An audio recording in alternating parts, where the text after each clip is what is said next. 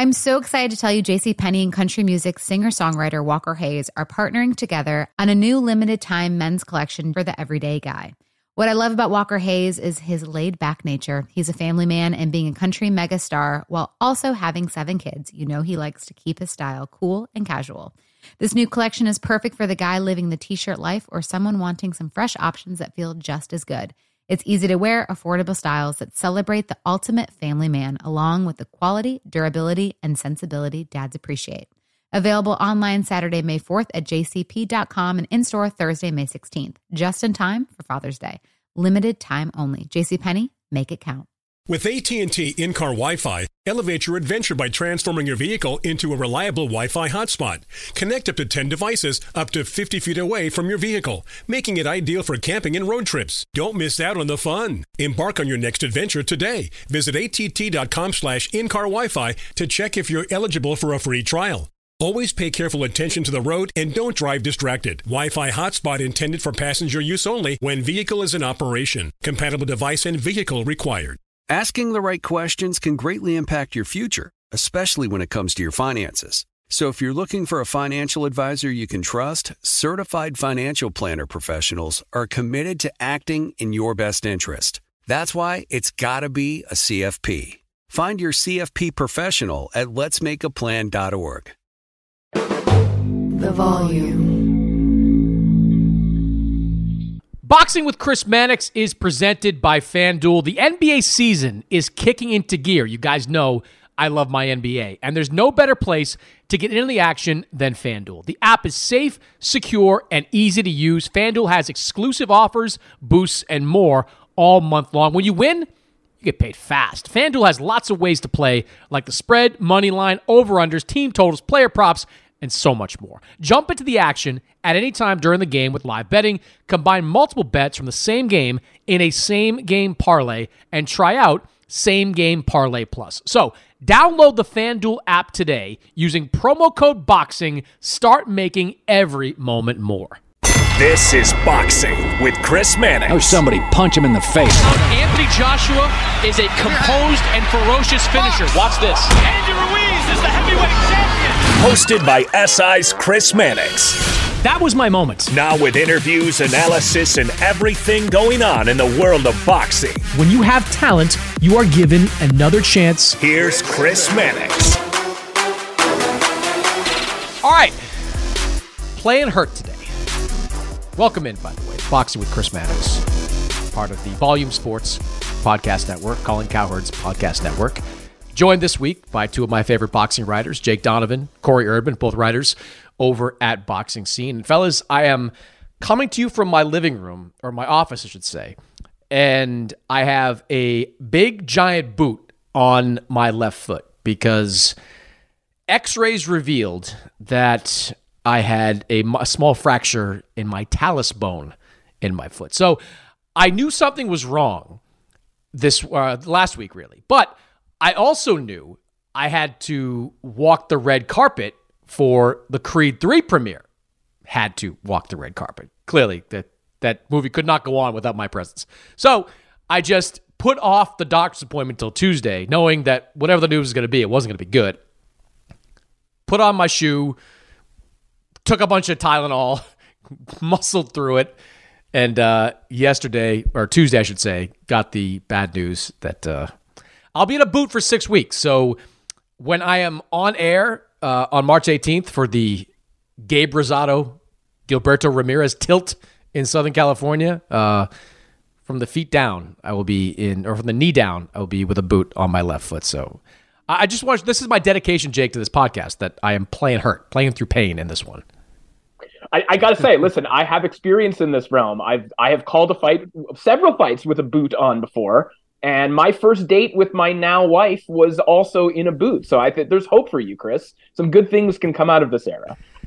That's very, very descriptive, Corey. I appreciate that. All right, well, a lot to get into, guys. I do want to talk about a couple of the events of this past week and a couple of other things coming up, plus the future of PBC. Uh, Stephen Espinoza, the president of Showtime Sports, he joins me a little bit later in the show, and we address some of those topics. But I want to start uh, with the topic that makes the boxing purist cry. Jake Paul, the now once beaten professional boxer, six and one after his decision defeat to Tommy Fury over in Saudi Arabia.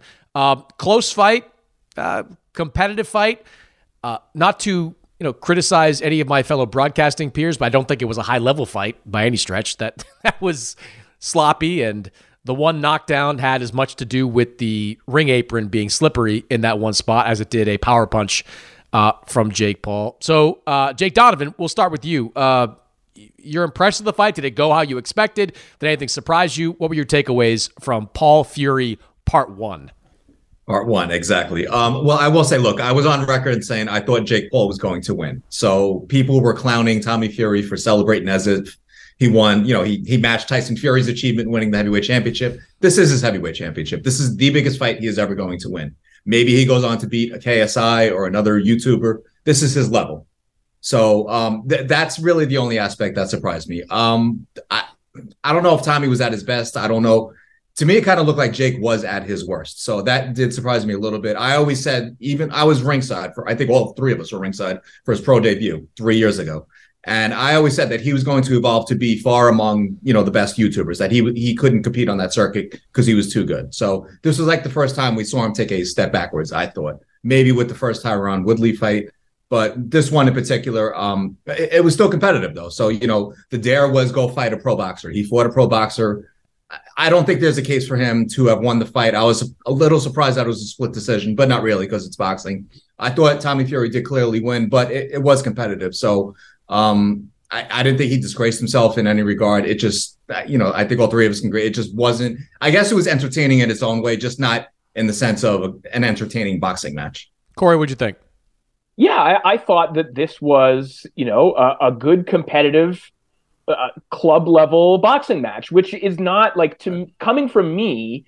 That is not a pejorative in any way. like I, as as I wrote about on boxingscene.com, uh, this is like Jake Paul is probably in, I would say, like the top fifty percent of active boxers globally. Right, like the the the boxing that we tend to see on the major broadcast outlets here is like the top 5% of boxers globally, you know, maybe 10%.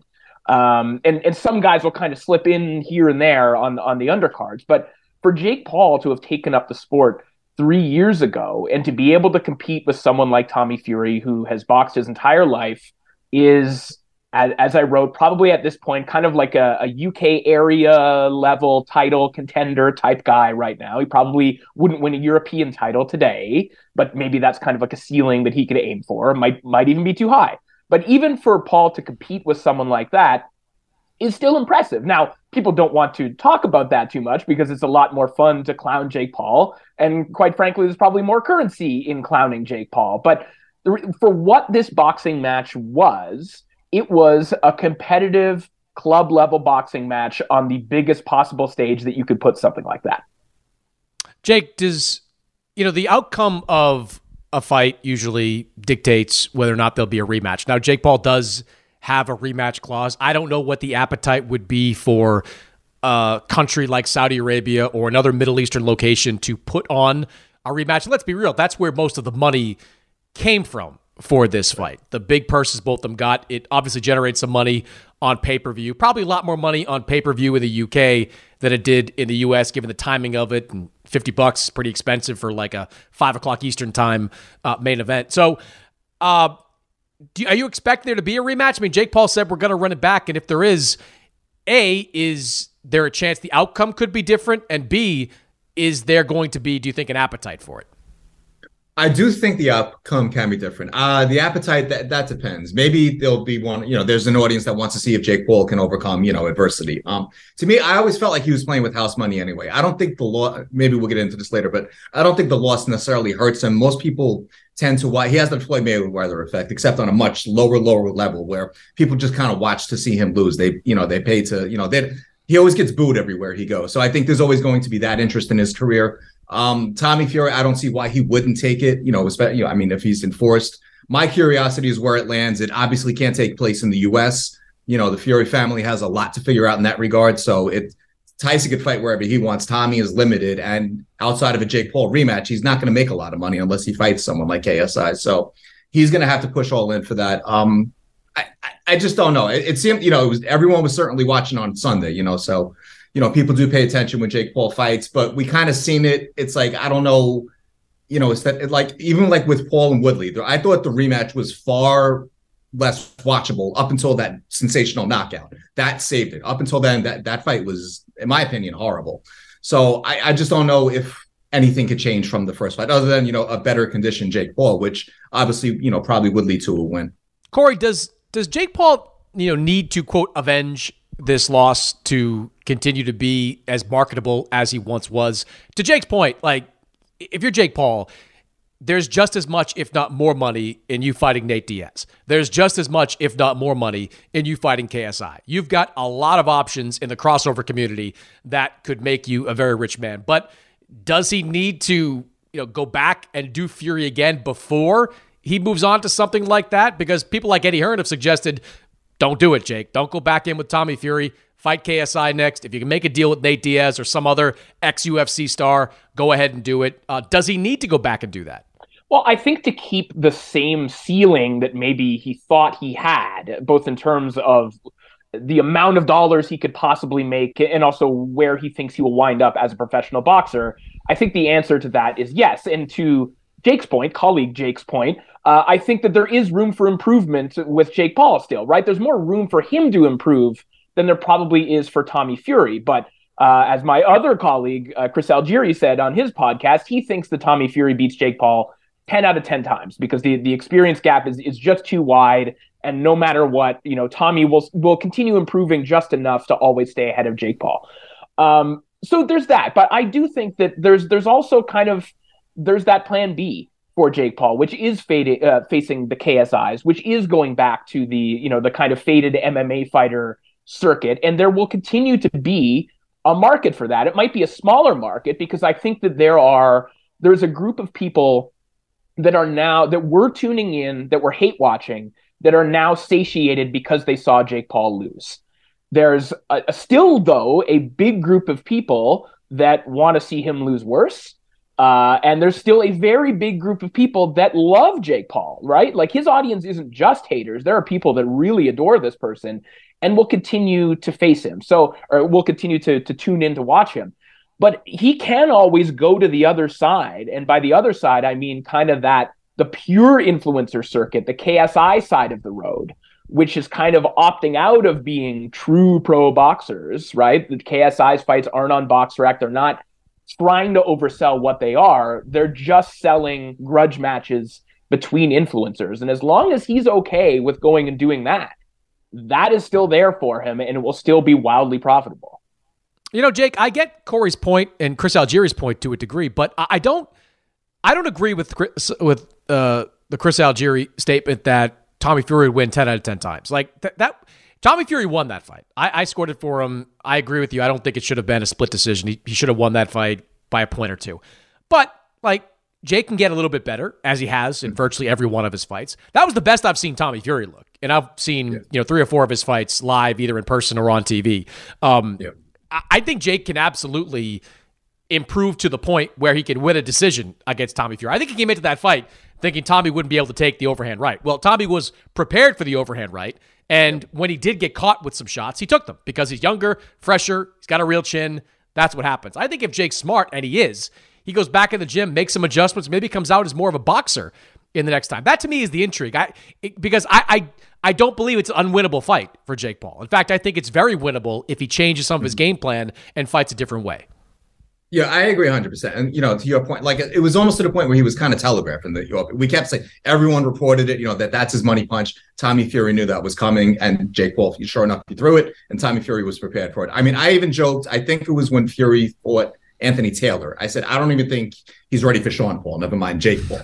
So this was like the evolution of Tommy Fury in two years more so.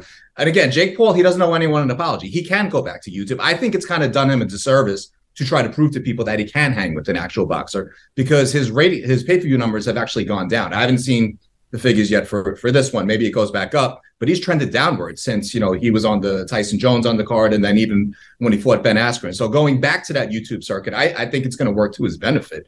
Like you know, as far you know from pure uh, profit standpoint. So it, it's going to be up to him. He honestly, he has nothing to prove. He went in there, he, he shut everyone up before the boxer. He came close. Yeah. So maybe go and do the rematch, prove you can actually beat a boxer. I mean, he can go and fight um what's it? I think Luis Pineda, the guy that KSI fought, who's become a, a big star in the misfit boxing circuit. I mean, go fight someone like that and beat him. It's worked for KSI, so why wouldn't it work for Jake? Paul? Who's who's that guy? And Corey, you probably know the answer to this. Salt shaker, salt. What, oh, salt, salt, salt, Papi. salt Papi. Salt Papi. Salt Papi. Yes. Salt Who has salt? I'm sorry. And he's called out both. I sounded yeah. so old saying that salt Papi right there, but that guy comes in with some energy, man. He's got an attitude uh, there to yeah. him. Uh, so yeah, That's a look, perfect opponent. Yep. It, it's good. It'll be fun. I, I actually prefer Jake Paul. I think he's going to take the rematch. I think we'll probably see it in the UK. Uh, both those guys can make a boatload of money, but uh, either way, I think Jake Paul's got a future in that influencer circuit as well. Um, the real fight of this past weekend, 140 pound title fight, guys. I have got this Twitter follower that sends me DMs like once every like six or seven weeks about Subriel Matias, like telling me that this is the next great fighter, the next great world champion. Uh, and sure enough, in the aftermath of Matias uh, winning the IBF version of the 140 pound title, I got another long paragraph uh, from this guy. So, uh, Jake Donovan, I'll ask you this: uh, Was this a coming out party for Subriel Matias? Like we've seen him on the circuit for a few years now. He's been in, in prominent fights for for a while. I think a lot of people, you know, kind of knew him in a tragic way for what happened in the Dadashev fight in DC a few years ago. Uh, but this is a, a what 30 year old fighter, blunt force power, great chin. Uh, did we see the emergence of a new star on Saturday? I mean, to your point, I think he's always been there. I guess he just needed this opportunity.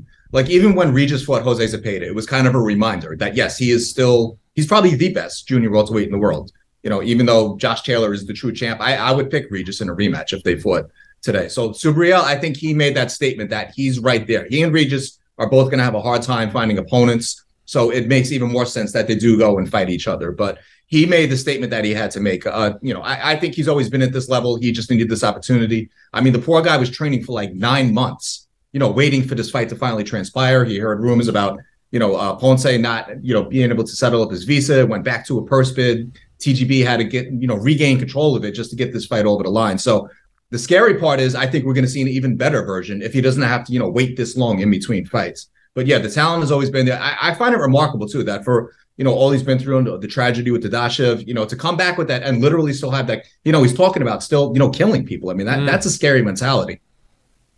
Corey, yeah, what do you think? Yeah, I, I, think that that that's what's really stood out to me about Matias is, and it's like you almost don't want to say that it's a positive thing, but th- right. the fact that he has gone through that tragedy and still has that that meanness and almost a, a callousness to his approach mm-hmm. makes him a very scary operator in the ring. And when you combine that with what his attributes are in the ring, which, as you mentioned, are knockout power and a really outrageous motor for 140 pounds.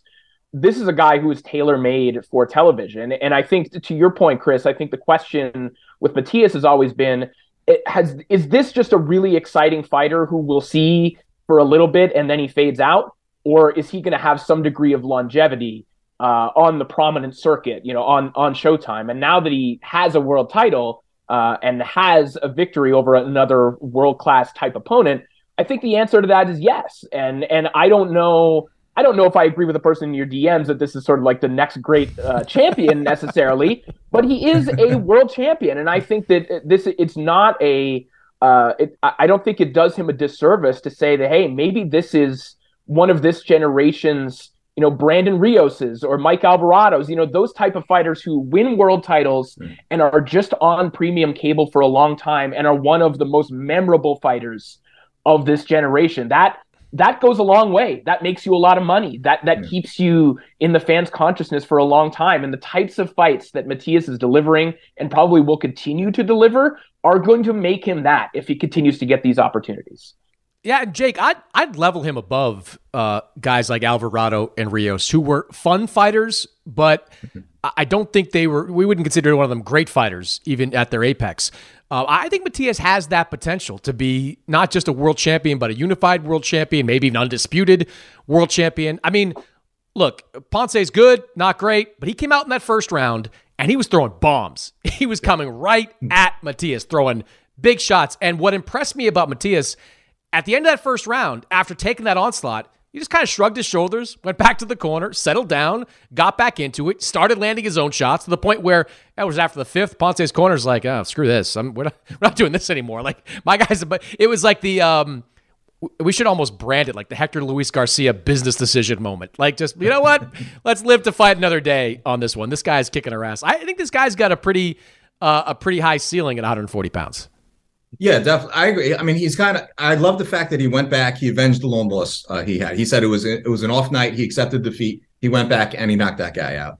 Um, the fight that really impressed me, I was ringside for it when he beat uh, Batyr uh, J- J- uh, excuse me, Jukembayev. I think I'm probably. Yeah, butchering. I'm impressed yeah, that you. I'm impressed you got that you, far. I'm impressed. Thank you. Impressed you got that yeah, far. Yeah. Corey's always the superior researcher to me. Thank you, Corey. um, but yeah, but but that fight. I mean, again, it was like he had to overcome a little bit of adversity. You know, that guy was coming on, and then it just Matias once he gets going, like there's it just seems to be no stopping him. So Ponce got a sense of that. I think that's going to be the case with. Um, I could really see him running the tables on the PBC side at least.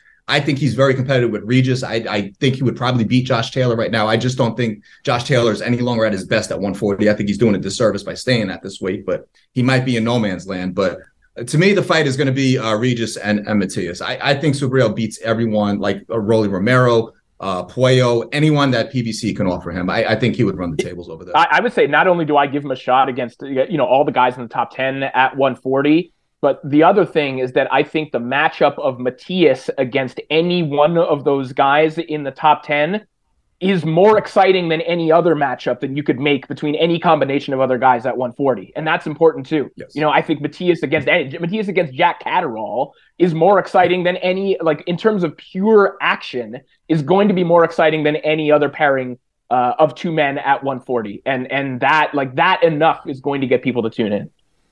You know that Corey's got like a poster of that Eastern European guy you just named there, like behind him. He's like, "Oh, I know that guy. Yeah, he yeah, lived yeah, in Canada. I, he lived in Canada I, I for called, a long time. I, I, called three of his fights on uh, ESPN 12. That actually it was, is it true. phenomenal. I have called three of his fights. I'm, I'm shocked. I'm not shocked by that. You know, you you guys mentioned, uh, and Jake, I'll put this to you. A, a Prograis fight's a no-brainer, right? Prograis's already on Twitter talking shit, saying I'll eat this guy for lunch. Matias doesn't back down from anybody. Um, it's a meaningful fight because two titles would be on the line. It would leapfrog the winner into a different stratosphere and be a fight of the year uh, contender for sure, maybe an obvious one. Um, question is, who's going to pay for it, right? Like Right. that, that's what it always comes down to. And Prograis right now is in no man's land of his own, trying to get a title defense done in the first half of this year, so he can look at you know potential options in the second half. Uh, Matias maybe he's got an IBF mandatory coming up, but that's probably a little bit further down the line. Like to me, the window's now, right? It's like June, July of this year, where the winner of that fight can can be that guy that can look to the winner of Teofimo Lopez, Josh Taylor, and say, I got two belts. You want them? Can maybe look to Ryan Garcia if he moves up in weight after this Gervonta fight and say, You want a big fight? I got two belts. You want it? Um, you know, I, I I don't I guess I'm pessimistic, Jake, that that fight could actually happen because they're both going to want like high six figures at least to get it done. And I don't know who in the boxing broadcast landscape is going to pay for it. No, I, I'm with you on that. And you know, with Regis, look, Marvin Rodriguez, I think he spent the only 2.4 million dollars that he had to ever get in the Regis Prograis business again. So um, the thing with the Matias, I actually just reported today, the IBF is now in the process of trying to establish uh, a mandatory for Matias. So they sent invitation letters to uh, Ergashev and to Jack Catterall. Uh, Ergashev has already accepted, so it's up to Catterall. So they would have to fight to become his mandatory. That means Matias should be entitled a voluntary defense. He would have to get back in the ring soon, not wait another 13 months or whatever plan. Hopefully, you know, PBC and Showtime are motivated to, you know, roll these guys out more often than, than once a year like we got last year.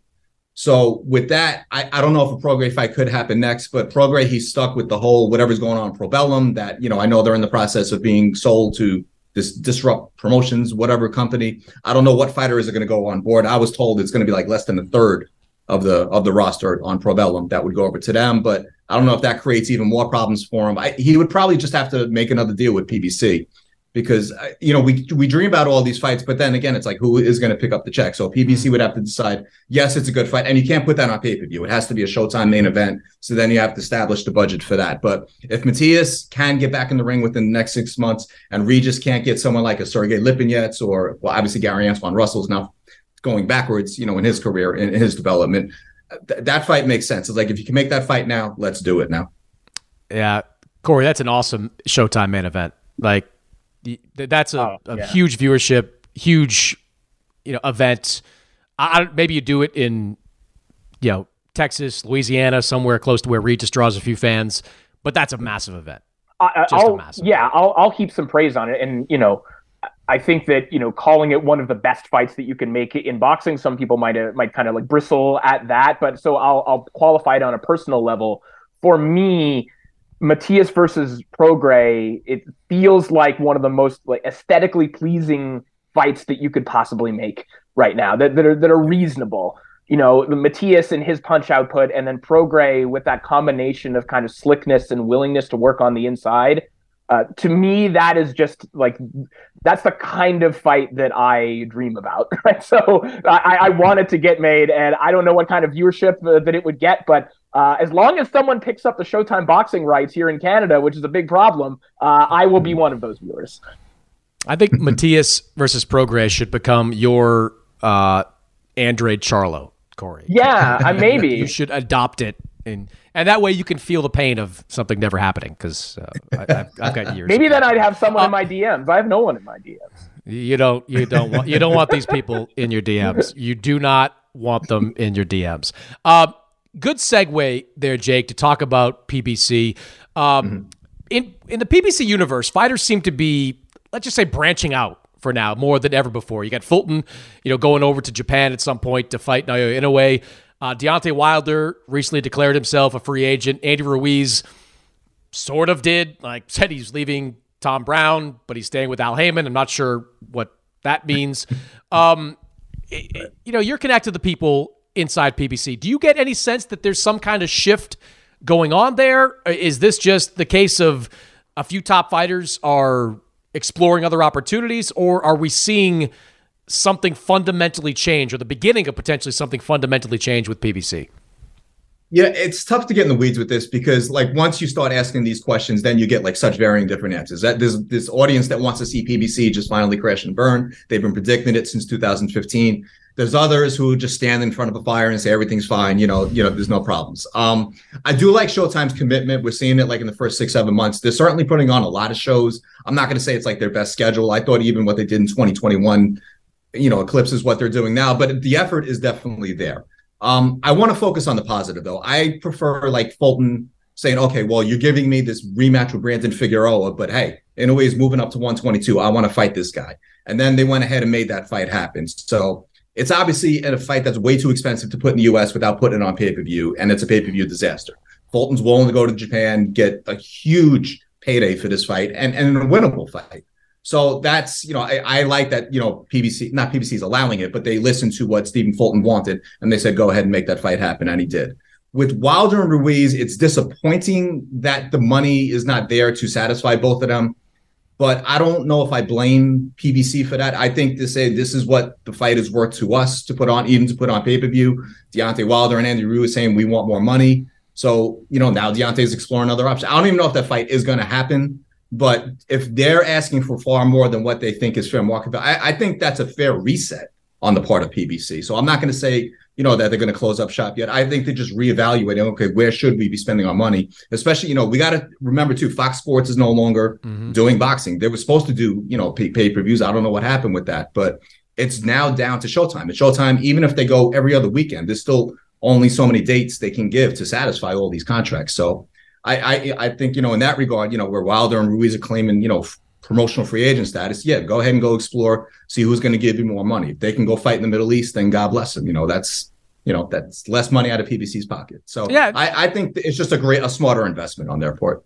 Yeah, and Corey, I, I think it's great to see at least the possibility of guys bouncing from promotional companies to network. There's no real downside to it. I mean, like Andy Ruiz made it clear he's still working with Al Haymon. Deontay Wilder is still working with Al Haymon. Al Haymon will be involved in negotiations for their next fight, wherever it is, on whatever network it lands on. Like Eddie Hearn has some kind of relationship with Middle Eastern countries. Maybe that could be what gets a Wilder Ruiz fight done, which is ultimately all that matters. We just want to see those two guys uh, get into the ring. And you know, look, Ryan Garcia, Tank Davis is happening because Ryan Garcia and Golden Boy are doing a deal where the fight is going to land on Showtime pay per view. Like this, just this kind of should be how it works. Like where yeah. maybe we can slowly start to break this mold where exclusivity is all that matters. I mean, it's it's to a lesser extent, but I was reading on Boxing Scene, you know, Joe Markovsky at the Zone, you know, writing or saying to a reporter like, "We're open to all promoters. You want to bring a fight to us? You got a good one? Like, come come over here, like pitch it to us. Like, who knows if they will? But if you know, if there aren't if PBC doesn't have the options that it once did, specifically when it comes to networks, two of them that would would put on fights, I'd love to see them start working with other companies, other networks, just to try to get some of these big fights done.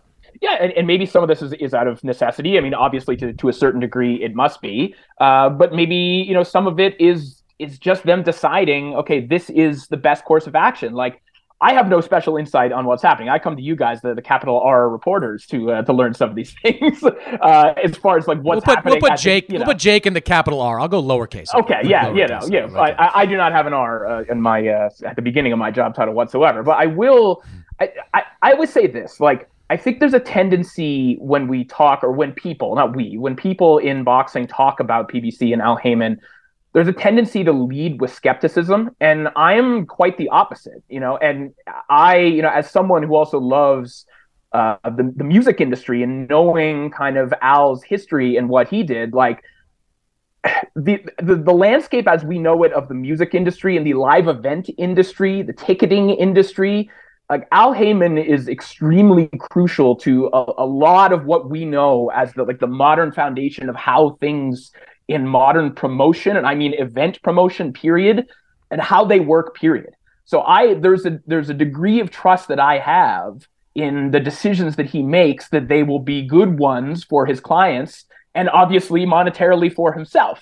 So I, I, don't necessarily know what's going on, but what I do know is that the two fights that we're most excited about, by and large, involve PBC fighters crossing over to fight someone else right now. So my feeling right now is that whatever is happening is is something that's probably going to benefit the fighters right now. And, and I just I just generally have trust that Al Haymon is going to make a good decision.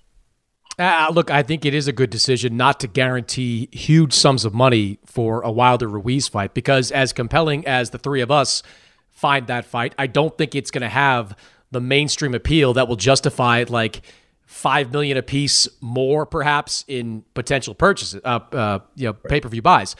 So that's you got to do what you got to do. Like I've, I've often said this, like I, I don't believe there should be anything more than minimal guarantees in pay per view. That's the whole point of pay per view. You are paid per view. If you don't get the views, right. you should not be paid because you didn't get them. Like, I'm not right. trying to be pro promoter here or pro advisor, but these networks and promoters should not be left on the hook to pay a, a big bill just for the right to get these fights on on their network. So I, I I like that, and I like the idea of of cross promotional stuff because these guys, Jake, they gotta they gotta be busier, man. Like yep. you can't build a career fighting once a year. You just can't. No matter how big that fight is, you got to fight minimum two times, and if there's an opportunity, fight three. I understand injuries happen, tough fights, take some extended time off, but like. The fact that Deontay Wilder, who had a one round fight against Robert Helenius back in what, November, uh, whenever that was, October, October yeah, like is now, we're looking like what, June, July, maybe for his next fight? Like, you gotta, these guys got to get back into it and be active. Maybe this Jake is a way that it can happen. Maybe, and again, we're sometimes too optimistic about what boxing can do, but like maybe this is a way that we get guys busier because that's what will help the sport more than anything. Yeah, no, I agree 100%. And, and, you know, I do applaud that, you know, they're not, you know, for people say like Al Haymon is this control freak that, you know, everything has to happen under his, you know, tent or whatever, you know, allowing them to branch out, you know, so to speak I, I, do have to applaud that. You know, to your point, like if guys don't want to settle for like, okay, well, this is the only date that Showtime has available. This is the budget they have available. They they need to get in the ring as, as often as possible. So I, I yeah, I, I can't agree more with that point. Yeah. Um. Another uh potential move that we have for this year is uh, Terrence Crawford, who seems to be trending towards a deal with uh with Golden Boy. I saw Crawford at the Creed 3 premiere. We're both, you know, movie stars, as you guys know. And, uh, you know, it does seem like the Alexis Rocha fight, one way or the other, is going to happen. The WBO uh, right. recently ordered that fight. Corey, you know, I- have said to you before on air, like, I'm fine with that fight. Like, Crawford's a massive favorite, but you got to defend your title against the mandatory. Alexis Rocha is the highest ranked guy. Um, if he knocks him out, big deal. Like you got to test yourself at some point. And for Bud Crawford, it goes back to the thing about activity. He's been a, a once a year fighter for like the last three and a half, four years. Like if you can get an opportunity to get right back in in April or May, probably May, uh, and and fight an Alexis Rocha, don't you just have to do it and and see if you can build some momentum back yourself? Yeah, hundred percent. Now, is this obviously the ideal scenario or the one that everyone wanted? No, but it is also the position that we're in. Like, could better decisions have been made that would have resulted in him facing Errol Spence? Yes, but the the position that Crawford is in right now, he needs to link up with somebody to start making fights because he he can't just fight on BLK Prime and be able to fight the caliber of opponents or the frequency of them that he would like or that fans would like for a top level fighter. So, you know, uh, it's it's obviously second to Crawford Spence, but if we get Crawford Rocha as a potential, you know, trampoline towards uh, Crawford versus Virgil Ortiz, that to me is very positive. And also, you know, we called Alexis Rocha George Ashie, and you asked Rocha the question, you know, like, do you think you're ready for Terrence Crawford? And he also isn't trying to pull the wool over anyone's eyes. He said, I don't know. I'll, i guess I'll fucking find out when I get in there. You know, like that's the, we'll find out. And so he's willing to test himself. Rocha isn't saying like I demand this fight. I, I you know, I 100% deserve this fight. He kind of recognizes that yeah, he's been fighting the George Ashies, but he is positioned within the rankings to get a Terrence Crawford fight. So of course he's going to challenge himself and take it. So I think that this is the, the type of fight that is is good for Terrence Crawford right now and also not one that anyone needs to lie about in terms of what it is. You know, Rocha, I think I saw the odds today, is a plus 600 underdog. That's fair. That's what this fight is. And it's a potential uh, appetizer for Crawford, Virgil Ortiz, which everyone should be excited about. Jake, I'm kind of impressed that Golden Boy might be able to get this done. Like, I, I, granted, Crawford doesn't have a lot of options right now. He's Right. Is, I guess he's still involved with a lawsuit somehow with top with Top Rank. They're not mm-hmm. going to work together. Uh, the PBC conversation didn't end well. Eddie Hearn doesn't have anybody for him. Um, right. I, I guess Golden Boy was really the only game in town, but even when that picture was posted on social media, I'm like, all right, well, that's nice. It's a little publicity stunt. I, I wasn't sure it was yes. going to get done, but it does seem like you know a Rocha fight is probably the the the favorite at this point to happen for Crawford next, and you know, I, I look if Ortiz beats Stanionis, by the way, a 50-50 fight. That's there's no guarantee that happens. Uh, Ortiz against um, against Crawford would be a pretty big event. So um, I, I, guess the question is, like, are you surprised at the path we're kind of on right now with Crawford leaning in Golden Boy's direction? So when I saw that picture post, you know, my first question was, okay, is this just Oscar trolling? Obviously, you know, as you said, it's a Rocha fight week, so why not draw attention to it? But it, when you look at the rankings, it makes sense. We knew Rocha was going to float up to the, that number one position because Boots was ahead of him, Virgil Ortiz was ahead of him. They're both fighting. Well, Boots now has the interim IBF belt, will probably be upgraded. Ortiz is obviously fighting Stanionis. They'll probably be upgraded to WBA full champ. So the next step would be for you know Bud to make his his uh, mandatory title defense against Rocha, and I'm fine with it. Look, I mean, there's still people who are stuck on Crawford Spence has to happen. It's not going to happen. We don't even know if Errol Spence is going to return to welterweight. Now, look, and I've said this. Look, last year the fight was supposed to happen. I'm fine. Blame Bud. Give him 100% of the blame. That's fine. You can't change what you had for dinner last night, though. It's time to move on. Bud can't sit around and just say, okay, well, I'm going to wait for Spence to make his next move. His fight hasn't even been announced yet. We have an idea of when it's going to happen, but that, you know, Showtime intentionally has not yet announced it. So Bud has to move on with his own career in the meantime. So I, I think it's a perfectly acceptable fight you know, as far as like you talk about staying active, you know, Alexis Rocha lost the fight. He lost to Rashidi Ellis. He's fought six times since then. His last fight was his fifth fight, and I think in like 13 or 14 months. So that that's what you do. Now he's worked his way back into contention.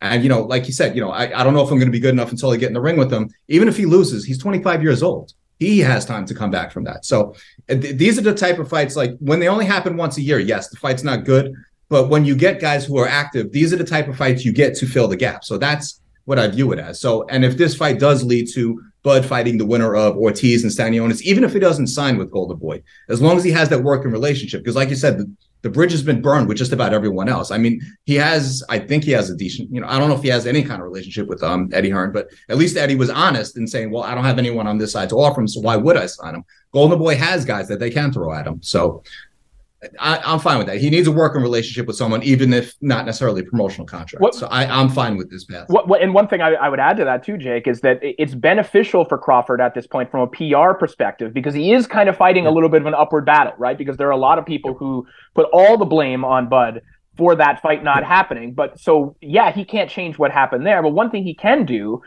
is is just be purely active. Just sheer activity is what he does have at his disposal if he can work with a golden boy and with some other promoters.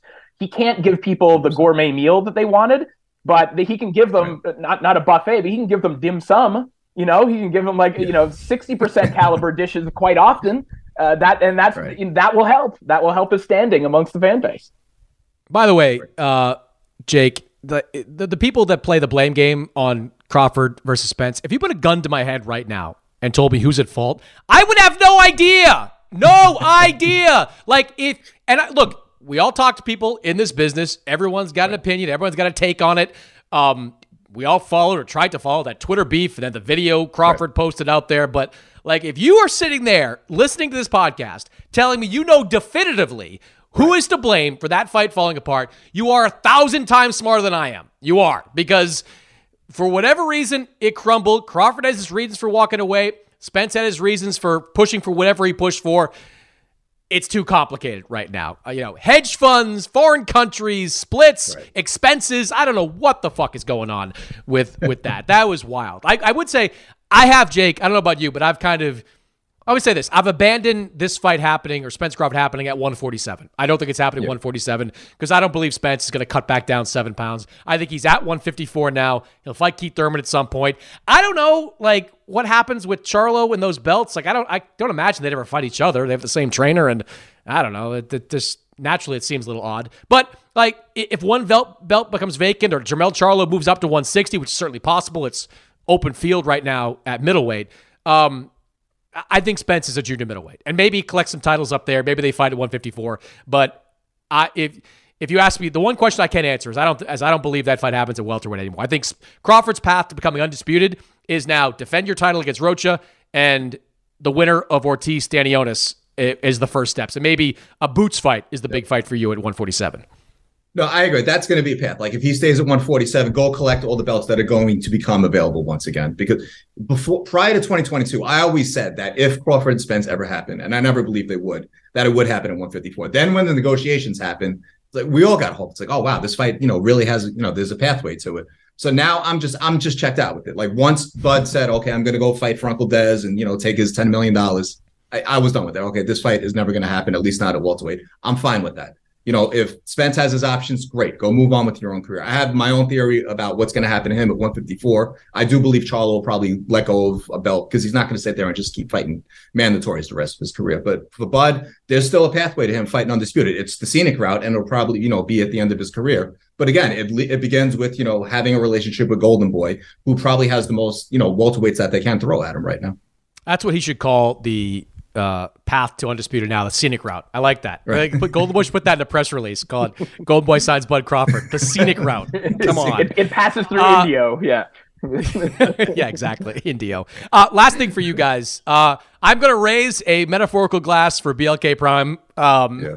Shout out BLK Prime. I don't know what your future is at the moment, but you had an interesting run. You uh, showed us new ways to light money on fire with the uh, Crawford fight against David Avanesyan. And now you are out of the Adrien Broner business. Broner takes to social media and says he's a free agent once again. Zero fights into a three fight contract that he claimed would be worth eight figures. And now Adrien Broner is on the market once again. Jake, I have no insight into why this this happened. I've made no calls on it, but like right.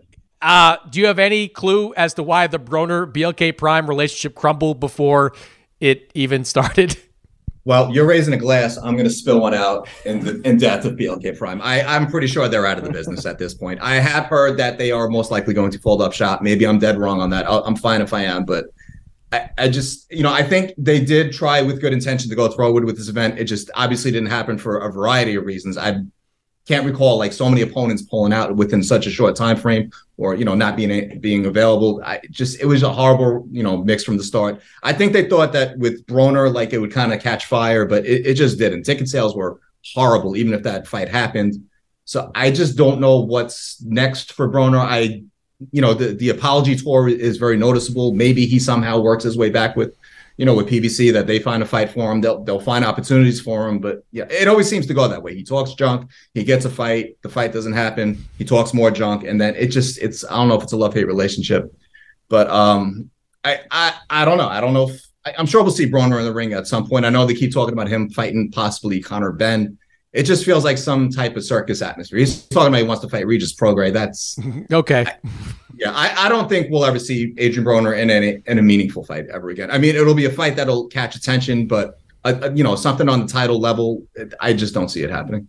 Corey, I know you are preparing a oral history on BLK Prime. What uh, what what are your thoughts on on the end of BLK Prime? Uh, my glass is empty, so I can neither toast nor pour one out, and, and I suspect that that's the reason why uh, you know BLK Prime is uh, coming to his demise. You know, when you Google searched uh, the offices of BLK Prime, they did not look like the location of a company that could fund uh, regular multi-million dollar boxing events. So uh, that's one thing. But when it comes to Adrien Broner, like, listen, like I just hope that Adrien Broner's okay. You know, like obviously this is a man who is is deeply troubled. Um, has been going through uh, substance abuse issues, things outside of the ring. Uh, you know, clearly, you know his interviews are drastically different, kind of day after day. And I just hope that he's all right. And I, I hope that there is still someone in his life and, and professionally that is going to look out for him. Uh, but you know, he continues to be compelling enough, uh, amusing enough to people, and obviously talented enough to continue to get opportunities. So whether he's whether he's in like a big big fight again, uh, I don't know. But yeah, I honestly I could see him facing Conor Benn. You know, because there are going to be a lot of people that don't want to face Conor Benn for the reasons that we all understand. Uh, but Broner, as someone that doesn't have a ton of options right now, or at least needs to create them, might be the type of fighter that would jump at something like that. It would make uh, a fight for Conor Benn uh, interesting to some. So I-, I, could see something like that happening. There will be opportunities for Adrien Broner, uh, but for me, I, I, that's just secondary to just hoping that this isn't a sport that does more harm to him than good. Yeah, I'm with you on hoping it works out for Adrien Broner on a personal level. I remember just being I went to his camp years ago before the Maidana fight in Colorado Springs and spent a few days kind of learning his story from the people around him. And he's really overcome a lot to get to this point. Mm-hmm. It's, you know, you, you, hope that he can get some semblance of a career uh, back on track. That's number one. I, I do want to keep it light, though, for a moment. Like we've seen in boxing, we have seen some creative ways to just flush money down the toilet, like just burn it. Like, whatever PBC did with all that Waddell and Reed money. Um, Eddie Hearn going out there and signing like Tevin Farmer to multi-million dollar deals of the guys that he was putting on from 2018 up until 2020. Like boxing just gives you example after example of what it means to see money disappear in real time. BLK Prime might, at least in the short run, might take the cake. I mean, guaranteeing Terrence Crawford 10 million for a fight that probably did like I, have heard anywhere from 25,000 or less, you know, for that pay-per-view. Um, guaranteeing him all that much money, then giving Broner a deal. Then I believe Jake, you were the first one to post this. Like whoever it was on Facebook, like asking for an opponent to fight Adrien Broner. And by the way, offering $175,000. Yes. That's real money. Like that's legitimate money to be an opponent for Adrien Broner. I'm almost shocked that nobody was was able to take it at this point. That, that this was an incredible run. Like like I, I some we need to call Ed Brophy at, at Canastota and like get get BLK Prime somewhere in the Hall of Fame. Like just get them yeah get them somewhere. Um, on Broner, I do think a Benn fight. I'm with you guys. Makes makes sense. Mm-hmm. Benn's gonna get back in the ring at some point. He can. He's not vindicated. He's not you know anything because of what the WB said. In fact, he's actually. Uh, uh, correct me if I'm wrong, but he's like disputing the WBC's findings. He said it's like wasn't it wasn't eggs, it was bad testing, which is you know always the uh, that old chestnut of of bad testing. Right. But he knows, and Eddie Hearn knows, the British Boxing Board of Control is not going to fold the same way the WBC did. Like they're not, he's not going to get right. licensed anytime soon. But he can go over to the Middle East, and the Middle East is where some money is. They might have enough money to pay Adrien Broner. And look, a Benn fight, quite frankly, I don't know if it's winnable for Adrien Broner, but it's the most winnable high-profile fight that's going to be out there. Eh, Conor Benn's got power, but Adrien Broner's got a great chin. And Broner's going to have an experience advantage. He can do some things in the ring. If he's right, and we don't know about that, but if he's right, Jake, he, that, that's the fight he can win. Like that's, and if he wins that fight, you know, that's that's an easy way to get your career back on track. It'll it'll be at 147, you know, a weight that Broner is now probably officially at at the moment forever. Um, yeah. But that that to me is the, you know, if Broner can find a way to swallow his pride and realize you're not going to get like four million dollars to do it, um, he right. should run towards that fight if at all possible. No, I agree 100%. I've always said to um, he's not going to allow himself to be like a stepping stone for prospects or guys who don't have any kind of profile whatsoever. And to Corey's point, like you want to, you know, know that the guy is going to be happy. I mean, he had to pull out of the Omar Figueroa fight. He cited mental health issues. I mean, we know they're very real with him. So he seemed like he was a lot happier going into this camp. He looked like he was at least in shape. You know, it, you know, had the fight happen. So I, I'm not going to say the dedication is there and he's going to stay on course. But a fight like this, I think, would really get him going. It would probably have, you know, I know Eddie has the deal in Abu Dhabi, the championship series or whatever. So that's going to be probably Conor Benn's, you know, home base up until he can get licensed anywhere else in the world. So uh, there's real money there for Broner. I mean, he doesn't have to sit around and, you know, chase, you know, Facebook fights or whatever. So uh, I think Adrien Broner could push it all in for that one. Um, I, I don't know where it would lead to, but it's good enough to get him to the next step in his career. So it's a real payday. He doesn't have to go and fight like some 19 and 0 hungry prospect that just wants to use his name. And this is, by the way, this is why he still has options because even three yeah. people like us were on here, you know, and we we started off kind of jovial, and then we were like, huh, but if he puts it all together. Maybe he can win this fight, right? Because we've seen yes. the, you know, the Adrien Broner of 10 years ago, like we've seen that electric talent you know and and so i think we tend to do this with these kind of embattled but extremely talented athletes just merely that conversation leading up to their next fight their next performance is always enough curiosity to hook you right? And he is always going to have that. So there will always be opportunities for him. And you're right jake. I i think that he understandably thinks too highly of himself to ever allow himself to go that other path he always needs right. to, if not be the A side, then the de facto A side. And there will still be opportunities for that. They're still out there. I just want to know who the who's going to be the BLK Prime of 2023. Like who who's coming in in the second half of this year with bold plans to take over boxing? Who's coming in with Marv Nation money? Who's coming in with BLK Prime money?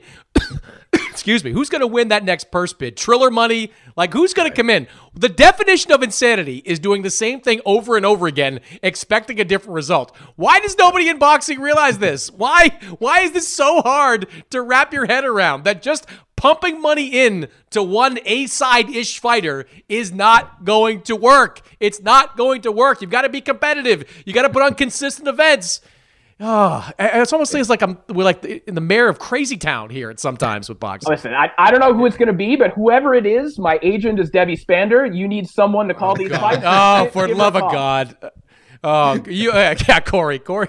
Corey, Corey will call something in Kazakhstan. yeah, sure. Yes. I'll fly right over there and take care of it. Uh, read Jake and Corey's stuff over at boxingscene.com. Follow them on social media. Great insight and intel into all things in the boxing world. Fellas, always great to catch up. Looking forward to seeing you guys real soon. Anytime. Heal that foot. Yes. Thanks, Chris. I appreciate you having me on. Looking forward to you being back on the back off the uh, injured list. And when we come back, my conversation with Stephen Espinoza. Are you tired of your scented cleaning products smelling and cleaning like meh? Then it's time for an upgrade with the power of Clorox Scentiva. With an uplifting scent that smells like coconut, Clorox Scentiva gives you powerful clean like Clorox, but a feeling like being transported to a tropical island retreat. Imagine putting your phone on Do Not Disturb, tuning out all the constant the feeling of warm sand in between your toes and a fruity drink in your hand. The ones with the little umbrella. Refresh your home to feel like an all inclusive vacation by getting Clorox Scentiva. Also available in grapefruit and lavender scents at a nearby retail store. Okay. I love Walker Hayes. He's amazing. He's so fun, such a great entertainer. And that's why I'm so excited that JCPenney and country music singer songwriter Walker Hayes are partnering together on a new limited time men's collection for the everyday guy. The Walker Hayes for JCPenney collection is an upbeat playlist of instant classics with laid back appeal and down home vibes. As a dad of seven kids, he knows exactly what fathers want and need when it comes to their style.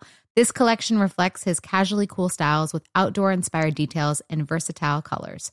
Perfect for the guy living the t shirt life or someone wanting some fresh options that feel just as good. It's easy to wear, affordable styles that celebrate the ultimate family man, along with the quality, durability, and sensibility dads appreciate. Available online Saturday, May 4th at jcp.com and in store Thursday, May 16th, just in time for Father's Day. Limited time only. JCPenney, make it count. This is Colin Cowherd from The Herd with Colin Cowherd. Angie's List is now Angie, the nation's largest home service marketplace. They're here to help homeowners get all their jobs done well. Angie has helped over 150 million homeowners care for their homes. Whatever your home project, big, small, indoor, outdoor, come to Angie to connect with and hire skilled pros to get the job done well. Listen, I've got a couple of things in a bathroom in my house. Got to get it fixed. I don't have time and I'm not good at it. Angie is. With just a few taps on the app, you can have Angie tackle your home service project start to finish. With over 200,000 pros in their network, Angie makes it easy to research, compare, and hire pros to ensure a job done well. With 29 years of experience combined with new digital tools to simplify the process, Angie makes completing home projects really easy. It's your one stop shop Angie can help you find the best price for your project by comparing quotes from multiple pros in just a few taps or book services at an upfront price based on local data. They get the difficulties that can come with home projects. They get it. Why not make it as simple as possible? Get started at Angie.com. That's A N G I.com or download the app today. All right, Stephen Espinoza is the president of Showtime Sports. Showtime Boxing has nine upcoming events over the next four months, including the big one, the one that Stephen so callously iced me out of. April 22nd, Ryan Garcia, Tank Davis, catch weight fight, mega fight in Las Vegas. And Stephen joins me to talk about that and much more on the show. I feel like that was an appropriate intro, Stephen. What do you think? I, I would expect nothing less, Chris. um, let me ask you first then about Garcia and Tank. Uh, this was a fight that looked like it was done late last year. Predictably, some hiccups came up along the way. Over the last couple of months, were there points that you were legitimately concerned that this fight wouldn't get made? Um, I would say no. Um, and and really the the reason why because there are certainly you know, points of disagreement. There are some things that I think were I think new points relatively late in the process, you know, and that's always aggravating. But I, I think the, the reason why um, I wasn't concerned, I was optimistic and, and confident that it would get done the whole time, is because of Tank and Ryan. And look, it's an oversimplification, but if we look at Spence Crawford, you know, that was proceeding, and then one guy decided to take a, an exit ramp and pursue another opportunity. Um, it was clear throughout this process because both Tank and Ryan had various opportunities to go a different direction, and they had no interest in doing so. So as long as they stayed engaged and they remained committed, the rest of us had no point, uh, but had, had no no choice but to make a deal. So as long as the fighters stay engaged and, and focused on it, then um, then I knew everything else would work out. You know, both these guys have massive audiences, very diverse audiences, very different audiences. What kind of pay per view business are you expecting? I'm sure you're not going to put a number on it um, at this point, but are you looking at this as being the kind of of show that could rival, say, Canelo Plant, which you did uh, a couple of years ago? Is it something a little bit smaller scale? Like, what kind of business are you expecting? Yeah, I mean, if we look at Canelo Plant, um, that that has been sort of the high water mark of recent pay per views. That 800 range, it's uh, about what Fury, Wilder, two and three did, you know, maybe a little bit less.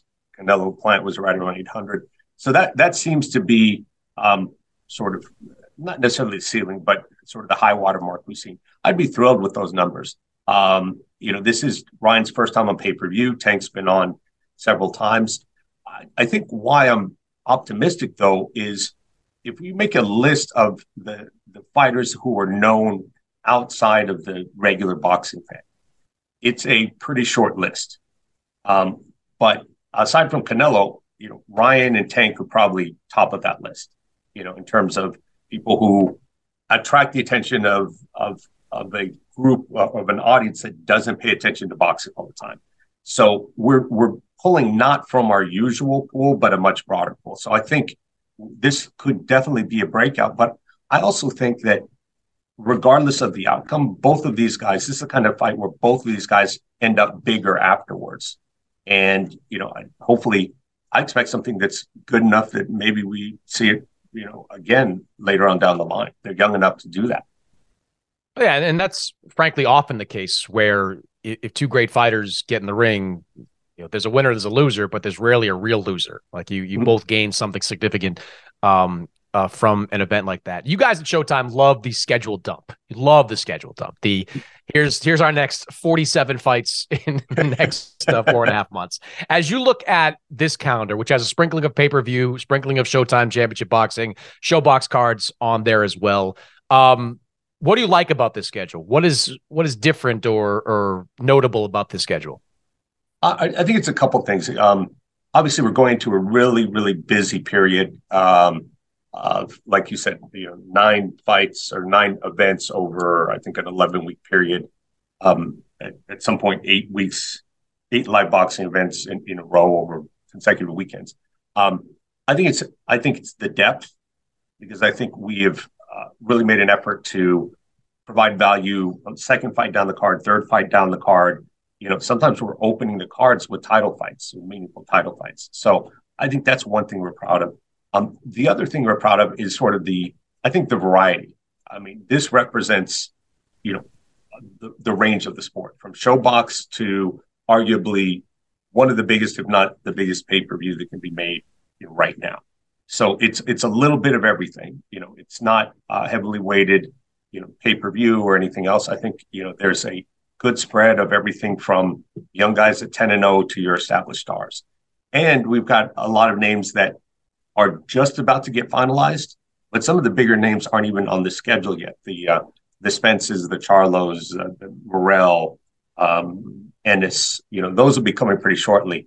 Um, and then when you layer those on, it's it's going to be even bigger and better. So I think we know, you know, Errol Spence, Keith Thurman, sort of dancing around each other for a little while. You know, we're waiting for Jermell Charlo to get past his injury issue to get back into the ring. Jermall Charlo is the most intriguing name kind of out there. He hasn't fought since June of 2021. He came back recently on social media and said, I'll be back this June, which would be right around the two year anniversary of his last fight. Um, are you expecting him to be added to the calendar before the end of June? And like, what are realistic expectations for Jermall Charlo at this point, being off this long?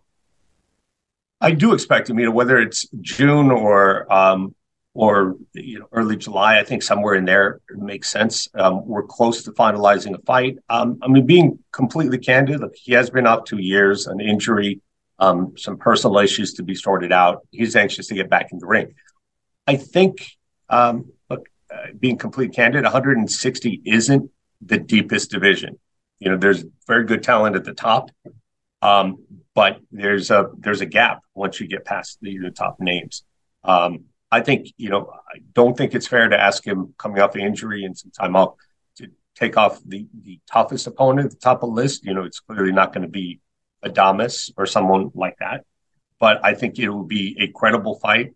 And I, would look to see a, a meaningful fight, maybe Adames or something like that as the next fight before the end of the year.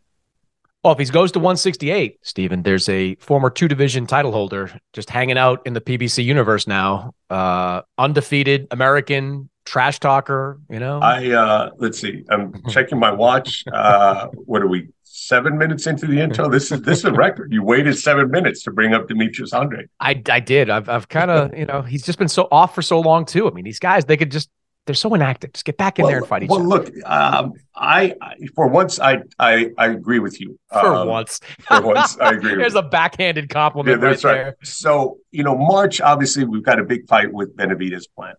Um, Canelo seems to have other plans for the foreseeable future. You know, maybe secures the the Bivol fight in the fall. Maybe he doesn't. Let's let's assume he's true to his word and he does that. Um, then the rest of the guys, look, you, you throw the names in the hat. Benavidez, Plant, uh, Charlo if he goes up there, Morrell, and Andrade. You know, there's plenty of talent there, plenty of good fights. I don't see you know why not only Andrade but everybody else in that pool can't do high level fights even without Canelo into in the mix. Yeah, I think that actually is a great opportunity for somebody this year to separate and go into 2024 as the only choice for Canelo to fight in May because you like you said, all that talent is there. It's all under the same kind of umbrella. You know, Benavidez probably the most talented guy of the bunch. Plant though pretty accomplished. Andrade pretty accomplished. If somebody comes out of that with like two quality wins, th- there's going to be a mandate to face Canelo uh, next year. One thing on on a potential fight, you mentioned Crawford. It, it sure looks like as we tape this that he's trending towards some kind of deal with Golden Boy that involves Alexis Rocha, his mandatory. Uh, Golden Boy also has Virgil Ortiz if he can beat Stanionis at the end of April. Um, on the subject of Spence Crawford, if right now 10 being you're overwhelmingly optimistic that that fight's going to happen, one being hell no, done, bury it six feet under. Where are you right now on Spence against Crawford?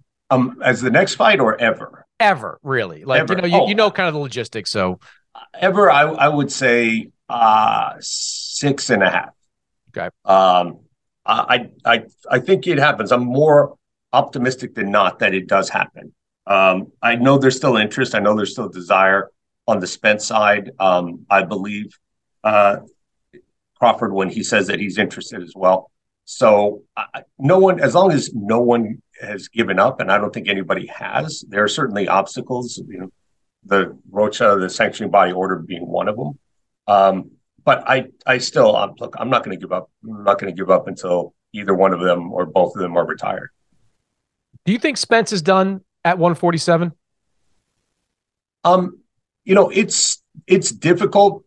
Uh, I understand it's difficult for him to make the weight. It's not impossible. Um, he can continue to do it. I think the question is, okay, um, you know, Crawford, uh, Thurman, Ennis, you know, those are all good opportunities at some point in, in the future. Uh, beyond that, uh, you know, I, I, think it's as much as wanting a new challenge as it is just a difficulty with the weight. Um, I want to ask you about some inner boxing type of stuff. You know, PBC's got some interesting things happening right now. You've got Adrien Broner recently left the company. Deontay Wilder has declared himself an open agent, whatever exactly that is. Andy Ruiz sort of did too, though he said he's no longer with Tom Brown, but still with Al Haymon. I'm not sure what it's kind of a distinction without a difference. Uh, PBC is still a considerable presence, obviously, in boxing. You work closely with them, but they have a large stable of fighters and now with Fox effectively out of boxing, one network, uh, which is yours to work with. What do you know about the direction PBC is taking and is planning on taking in the in the near future? Well, I, I think you can look at a lot of the schedule, which it's not exclusively PBC, but a lot of it is, and take a cue there. I mean, through the first six months of the year, we've got 14 live events on our on our calendar that's as busy a six month period as I can recall since I've been here in the last 12 years. And that does not include, you know, possibly another fight or two being layered in in May, in June. So, look, I, I think they um, are going to remain active. You know, we're we're going to have to pick up some of the slack. I think you're seeing a lot of good fights um, streaming, some big names and other places simply because you know there there isn't necessarily room for everybody and and that i think is going to you know, not necessarily force it's going to result in some higher level fights you know you know at, at this point you know, the market is such that it, it feels like there's a bit of a contraction going on a little bit you know at least back from where we were three or four years ago where we had four and sometimes five different platforms really active in the us in domestic us boxing and and that that is pulled back a little bit. And I think you know with fewer outlets and to be spread across, I think you know some of these bigger fights are more likely to happen. Is that you have a multi-year contract with PBC? Is this the final year of that contract? No, we uh, we extend beyond this year. Okay. Um, obviously, this schedule shows a pretty strong commitment to boxing from Showtime. Everybody read about the restructuring over there. Paramount Plus, the emphasis more on streaming as everybody seems to be going in that direction. What, if any, impact will that restructuring have on Showtime Boxing? Um, we've, uh, you know, so far, you know, there's nothing that we heard that changes any of our plans. In fact, we've been told and given the green light to continue doing what we've been doing. And I think we've established ourselves as the market leader, and that's the plan continuing going forward. Um, you know, obviously, there's a lot going on in the media industry. I think there's a larger correction um, in sort of the content business generally, as well as the, the greater macroeconomic conditions. Um, so, you know, we're susceptible to that like everybody else. Um, the integration with Paramount, I think, is, is a result of two things. One, um, you know, continuing the merger that was started two years ago, and you know, probably more directly, a consolidation. I think we went from a, a period of time where everyone was really excited about streaming. Now there's a million apps out there, and now I think it's going to start rebounding the other way. So I think consolidating within Paramount Plus makes sense. I think you know Disney is probably the best example of being able to maintain several brands within one app, um, and that's the move that's being done. And I think it's an it's an opportunity for for boxing as a sport and Showtime boxing, um, because being packaged together, you know, side by side on the app, um, and giving access to all the great sports audiences that are already on Paramount Plus and CBS, from NFL through soccer through NCAA tournament. I think that's a great marketing opportunity. I think you know we have an opportunity to better market the sport and maybe draw in some of that general sports audience. It won't surprise you, but I mean, in the last couple of months, I've heard from a number of different HBO people who said, "Wow, this reminds me of kind of what happened with us back in 2017 and 2018." Do, do you see a, a difference, a specific difference in kind of what HBO went through that led to the elimination of boxing over there and the restructuring that you're going through now? Um, I, I, could see how um, someone could draw that conclusion. I think the difference is, um, uh, I think what we saw HBO was not really a sudden end. It, it, seemed to be a little prolonged, so it sort of wound down over a period of two to three years.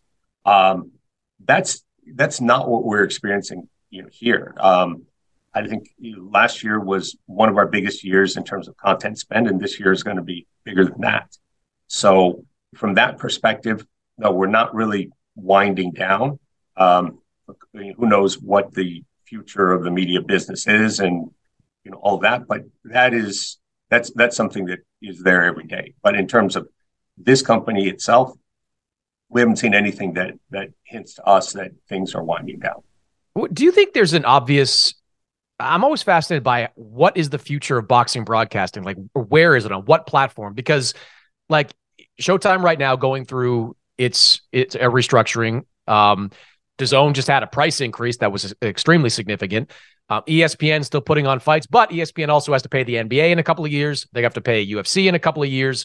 I don't know how that's going to affect their boxing programming.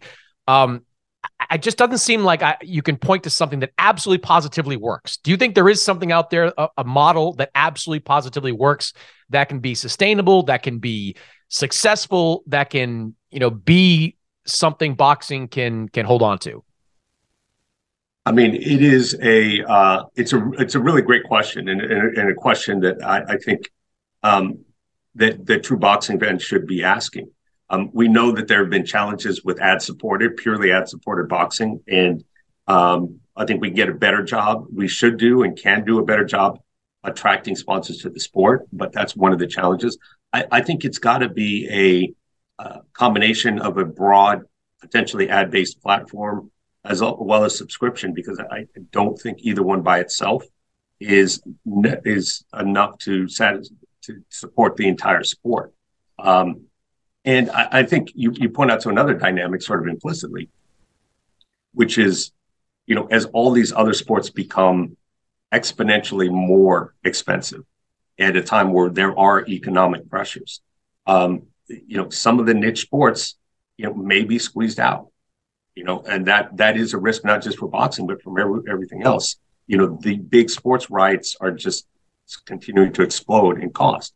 Now, having said all of that, you know, we've been here for nearly 40 years and we weathered a lot of storms, a lot of transitions in the market. And I'd like to think, and, and we are confident, in fact, that we'll figure it out. You know, we'll figure it out. We figured out the transition to streaming. We're still a market leader. We'll continue to figure out and adjust as the market changes. Stephen, I appreciate your time, man. Uh, the Showtime schedule pretty strong all the way through June, and you've got a bunch of more fights to announce over the next couple of months. And um, Sergio and I have decided we're going to do a pirate broadcast in the parking lot of um, Garcia Davis. no, I can we're, get you in the arena. I'm pretty gonna, sure I can handle that. No, no, no. We're going to do a post fight interview with Sean Garcia afterwards, okay. and we're going to, to, do our own version with like a banner and a couple of folding chairs in the I, park. I know a guy, Gary Davis, that you could also interview if you'd like to do that.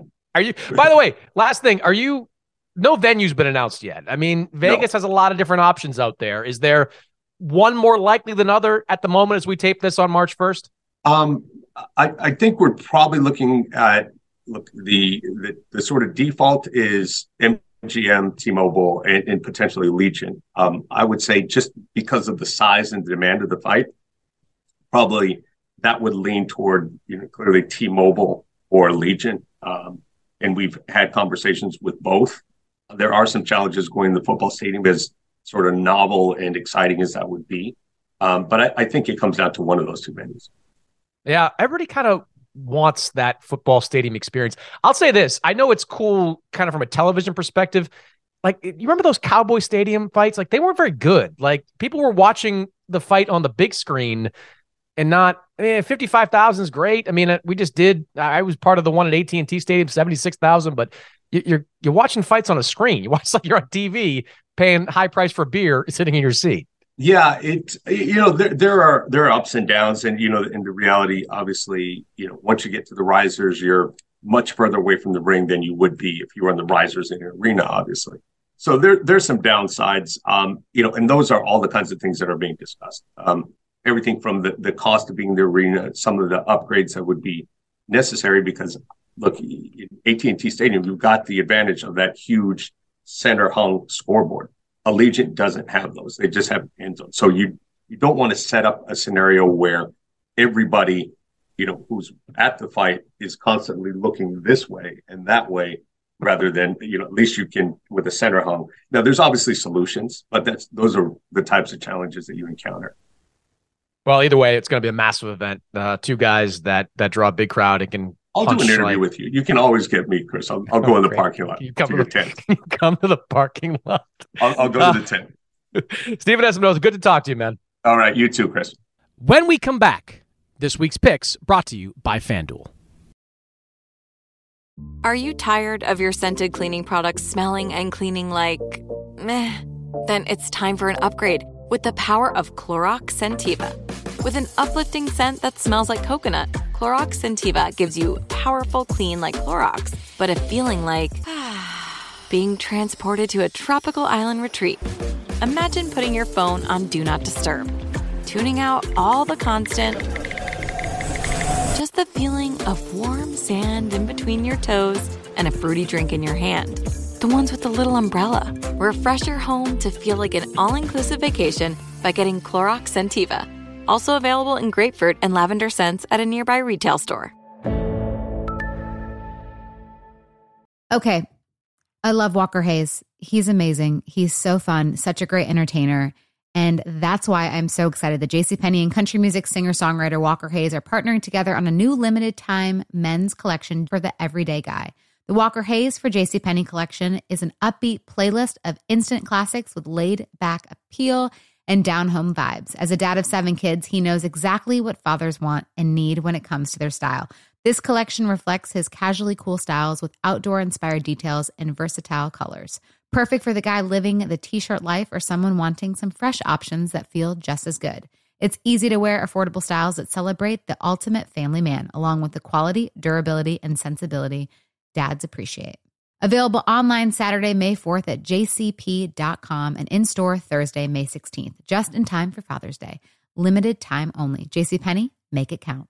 This is Colin Cowherd from The Herd with Colin Cowherd. Angie's List is now Angie, the nation's largest home service marketplace. They're here to help homeowners get all their jobs done well. Angie has helped over 150 million homeowners care for their homes. Whatever your home project, big, small, indoor, outdoor, come to Angie to connect with and hire skilled pros to get the job done well. Listen, I've got a couple of things in a bathroom in my house.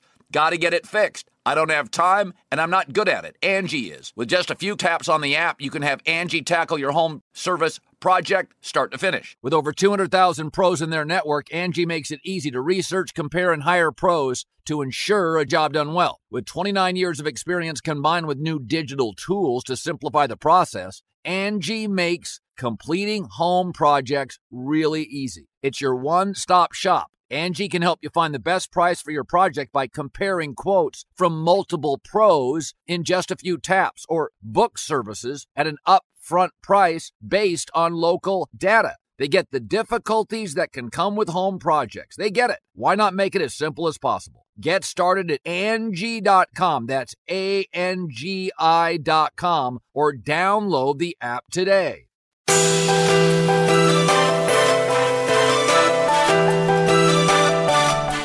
All right, boxing fans, if you are a UFC fan as well, Jon Jones, he returns the octagon this Saturday to face off against Ciryl Gane with the heavyweight championship on the line. And FanDuel wants you to get in on the action. Right now, new customers can get a no sweat first bet up to $1,000. That's $1,000 back in bonus bets if your first bet doesn't win. Bet on who will win, how they will win, when the fight will end, and so much more. So don't miss out on your chance for a no sweat first bet up to $1,000 when Jon Jones takes on Ciryl Gane for the heavyweight title. Exclusively on FanDuel, America's number one sportsbook. All right, we got back to our winning ways last week here with the gambling picks, all courtesy of our friends over at FanDuel. Subriel Matias in a short war. He beat Jeremias Ponce uh, by knockout. Those are the two picks that I made last week. So hope you bet with me. Hope you made some money. And let's keep this train rolling into next week. This week, I am locked into the 126 pound division. You've got Brandon Figueroa moving up for 122 pounds, facing Mark Magsayo, a former title holder in this weight class. Magsayo, he lost last time out to Rey Vargas. Figueroa coming up from 122. Figueroa's the favorite. And I know what some of you might be thinking didn't we just get into a little bit of trouble picking a fighter moving up in weight against the guy that's more established? That's what happened a few weeks ago with Rey Vargas and O'Shaquie Foster. I just think this is a little bit different. I think Figueroa has the size and strength to compete at 126, where it's pretty clear Rey Vargas doesn't have that at 130. And I think Magsayo, even though he's a strong guy, you know, he faded kind of late against Gary Russell Jr. and I think he's vulnerable at this weight class. Figueroa is a minus 330 favorite, so not going to win a lot of money there, but I think that's a safe bet, Brandon Figueroa to win. Where you can win some money is Figueroa by points or decision. That's at plus 145. Take Figueroa by points. He's got some pop, but I think at this weight class, Magsayo is going to be strong enough and have a good enough chin to go the distance with Brandon Figueroa. So, those are my picks. Brandon Figueroa to win and Brandon Figueroa by points or decision. All these picks, of course, brought to you by our friends over at FanDuel. That's it for this week's episode. My thanks to Jake Donovan, Corey Erdman, and Stephen Espinoza for joining the show. As always, subscribe, rate, review this podcast on Apple Podcast, Spotify, wherever you download podcasts. And I'll see you next week.